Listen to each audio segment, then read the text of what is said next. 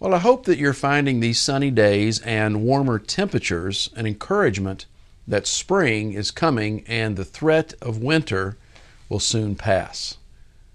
This week's question for the pastor takes us back to December 2023 and a very disturbing display that was allowed to be set up in our capital's rotunda.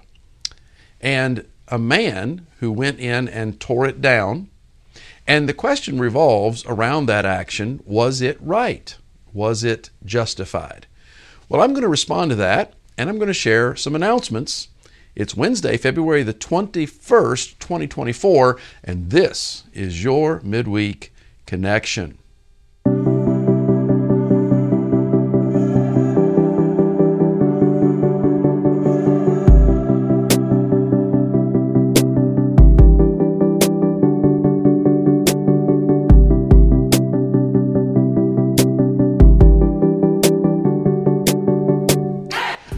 As it relates to the announcements, number one, lost and found.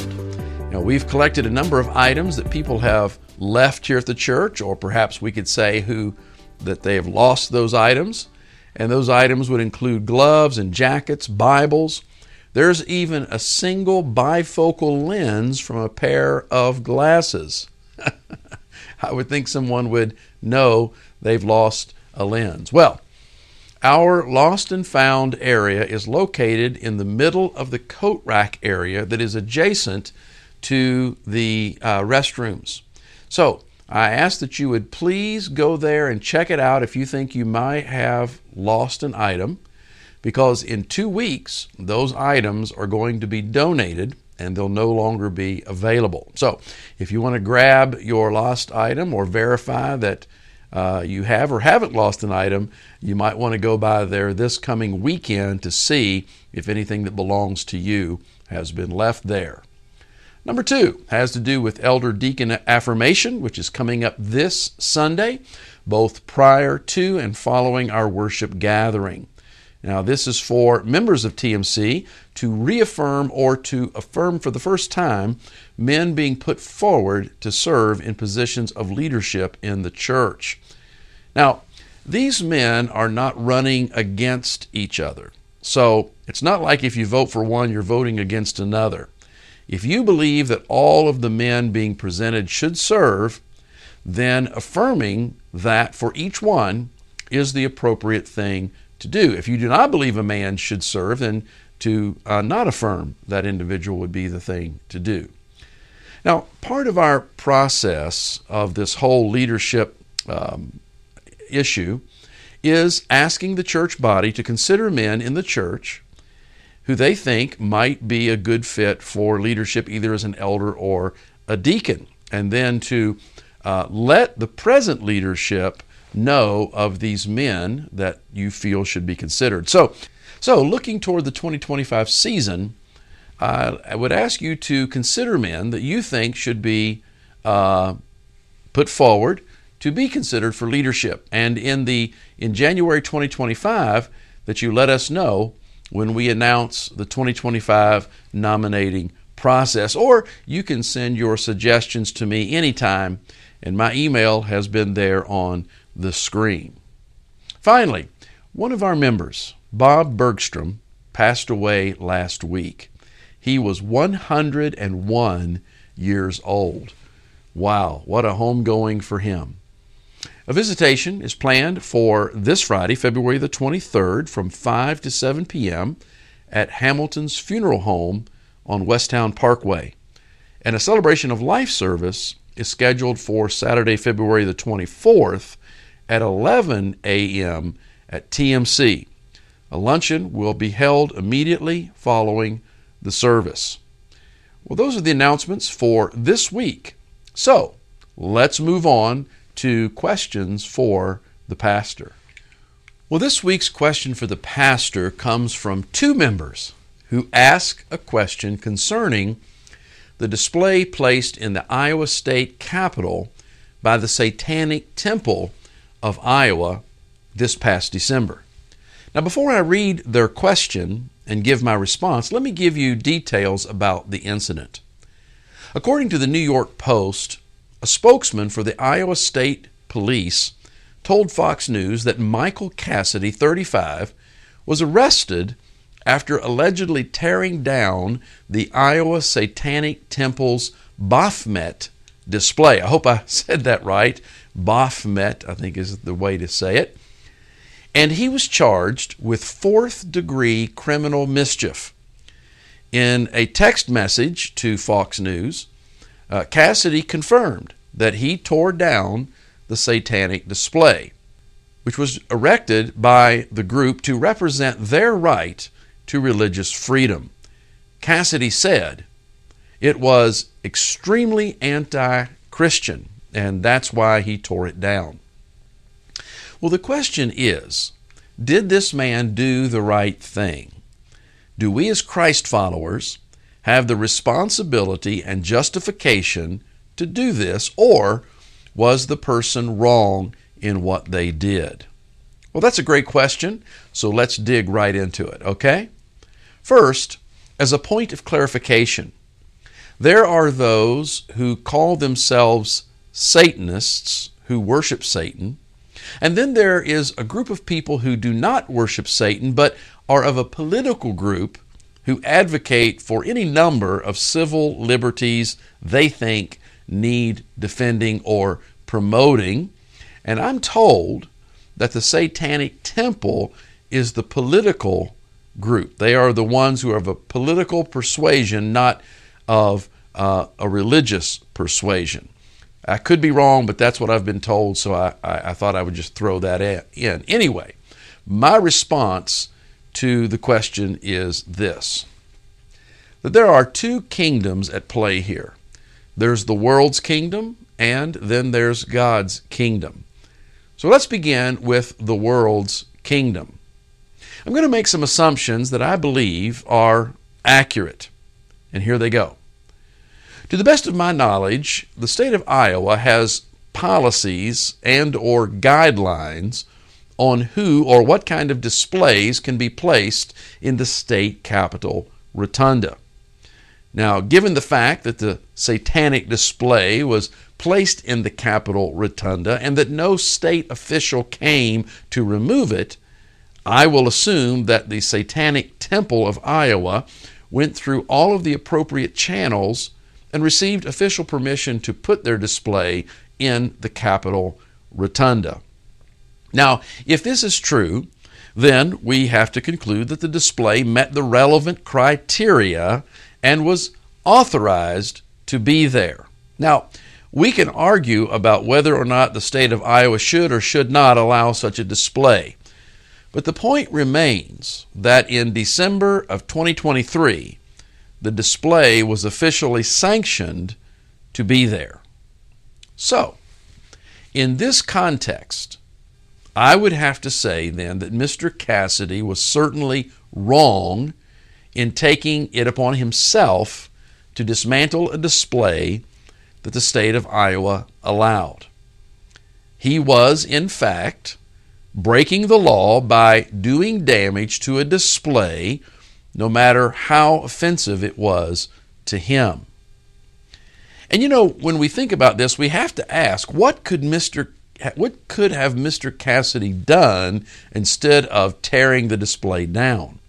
Well, he could have filed an official complaint about the appropriateness of the display. He could have called for the applicable offices and or officials who authorized the display to be called into question and sought through legal means to have any such authorization revoked or removed. He could have hired an attorney and sued the state of Iowa to have the criteria changed so that such displays cannot be authorized in the future. He could have called the Christian community to gather around the display to pray, to sing sacred songs heralding the birth of Christ, to hold a protest, if you will, communicating why such a display should not be granted in the public square. You know, there are many legal things Mr. Cassidy could have done, but taking matters into his own hands to destroy a display that had been that had official permission to be there, well, no matter what, it was an act of breaking the law. And in that context, he was wrong. And thus, he was arrested for destroying property. So that's the world's kingdom and their laws and how things work. Now let's turn from the world's kingdom to God's kingdom.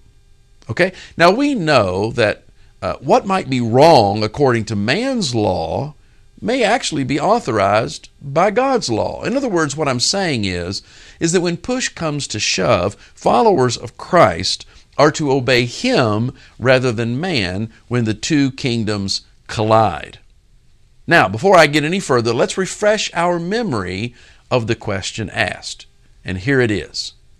Do we, as Christ followers, and that right there is, is, is the key contextual issue, do we, as Christ followers, have the responsibility and justification to do this, i.e., to destroy the satanic display that had state authorization to be in the Capitol Rotunda?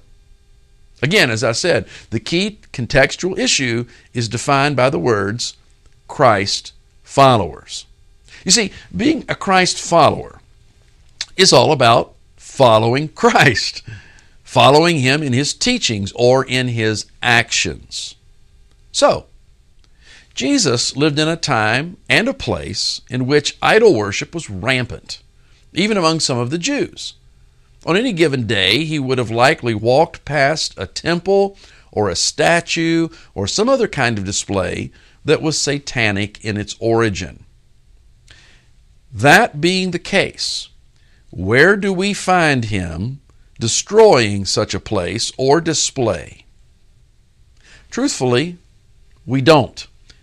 To my knowledge, there is no example of Jesus ever teaching his disciples to do such a thing nor do we find him doing such a thing.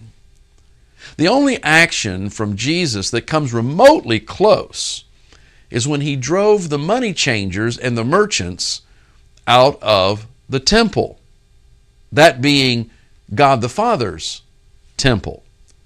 The first act is recorded in John chapter 2, verses 13 through 17, right after his first recorded miracle of turning water to wine at a wedding feast. And the second is recorded in Matthew chapter 21, verses 12 and 13, which occurred after his triumphal entry to Jerusalem just days before his crucifixion.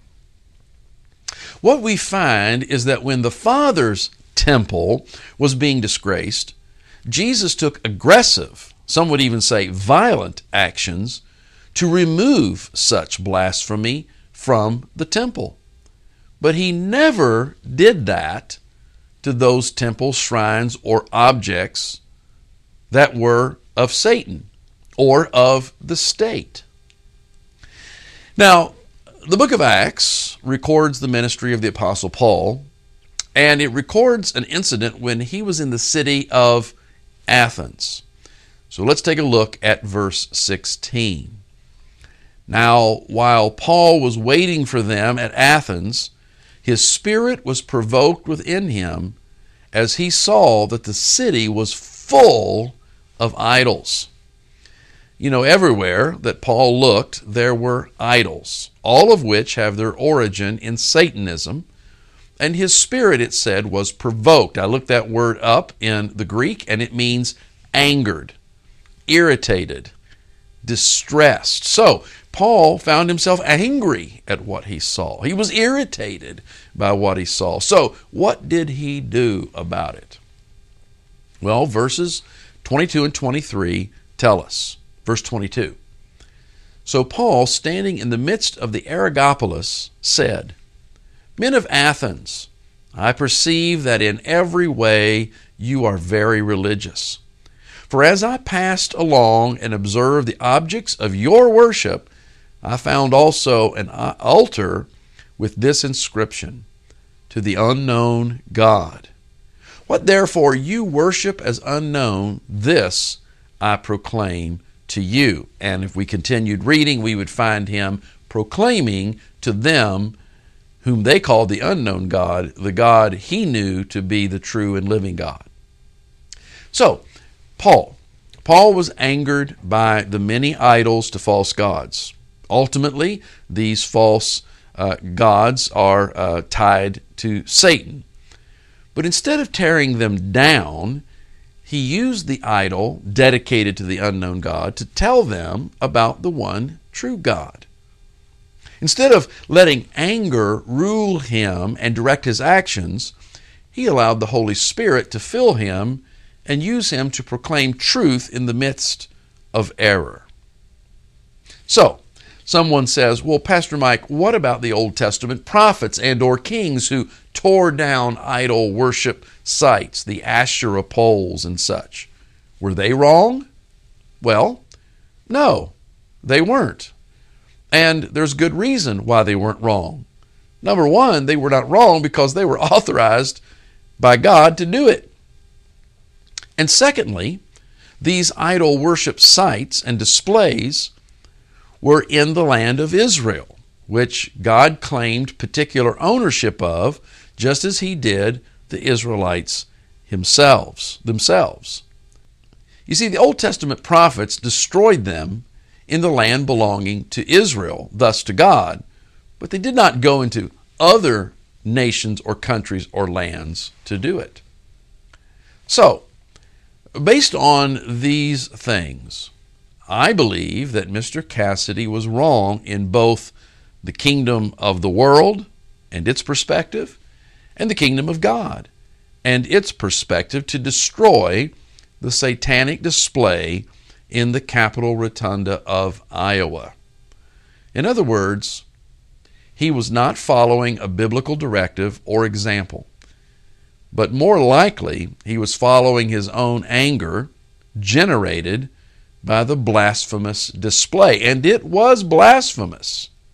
And it should generate a holy anger. But in our anger, we are told in Scripture, not to sin. And when we act out in our flesh, in our anger, then we are sinning. And from all that I can gather about this incident, it was fleshly anger that motivated Mr. Cassidy's actions. Now, if such a thing should happen in the future, I would think that instead of a person taking it upon themselves to destroy an offensive display, we might want to think about doing the following having Christians gather around the display each day that it's on display to pray, to sing, to read Scripture, to pass out Bibles. Or perhaps to petition those who have authority over such displays to rethink the suitability of a satanic display on Capitol grounds. My guess is that if a Nazi group wanted to erect a display in the Capitol Rotunda that attempted to deny the Holocaust or to cast it in some kind of positive light, it would have been denied. In the same way, a display that celebrates Satanism is grossly offensive to the majority of the citizens of Iowa and should never find a place in the public square of our state. But despite that, I don't find in Scripture where, in this kind of a context, we have a direct command or a suggested command or even an example that would tell us that it would be okay for us to march into the public square and tear down a display that had been authorized to be there, authorities uh, that be? Well, let's take a moment to pray. Heavenly Father, I um, am grateful for this opportunity to talk about this topic. And Lord, uh, for the examples that you show us in Scripture of, of how to deal with such a thing. Lord, I pray that you would help us who follow you to think through these kind of issues from a biblical perspective, not just an emotional perspective. Yes, we hate Satanism. Yes, we do not want to see any uh, display put up anywhere that promotes that or celebrates that. But at the same time, we have to understand that um, there are processes, there are ways to handle issues like this, and ways not to do it. And I pray that if we should encounter this again in the future, that we would be more careful to um, find constructive, biblical, law abiding ways to express our displeasure um, over things such as this and not to just express our anger about it, which really only plays into the hands of those um, who hate you and hate your people. Uh, Father, uh, we do live in a time when things are just kind of coming unglued. And I pray that you'd give us wisdom uh, on how to represent you correctly so that we do not bring any kind of a reproach upon your name. Uh, may we stand for what is right. May we stand against those things that are wrong in the proper way. And may you be glorified by our actions and may others be benefited by it as well. I pray in Jesus' name. Amen. Well, this week finds us in Revelation chapter 6, verses 5 and 6, and the opening of the third seal of the heavenly scroll. I look forward to unpacking that with you as well as joining to, together in fellowship and worship. Until then, God bless and have a great week.